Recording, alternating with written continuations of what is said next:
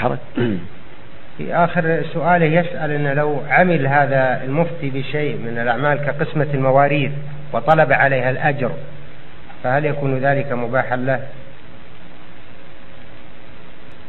هذا يختلف فيه تفصيل هذا يختلف إذا كان المفتي له ما يقوم بحاله ويغنيه عن الناس من بيت المال أو من الأوقاف أو من أهل القرية فليس له أن يأخذ شيء بل عليه أن يفتيهم ويبين لهم قسمة المواريث هذا لك كذا وهذا لك كذا وهذا لك كذا.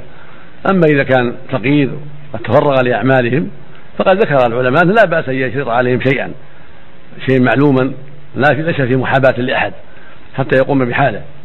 يعني كل فتوى يكون لها درهم كل حكم فيه درهم أو درهمين أو كذا هذا ذكره بعض أهل العلم والورع تركه مهما أمكن.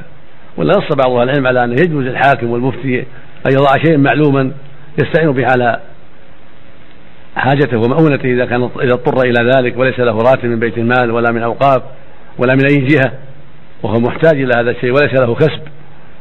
قد ذكر جمع من أهل العلم يجوز أن يضرب شيئا معلوما على المختصمين المتخاصمين. لا يحابي احدا أو على المستفتين.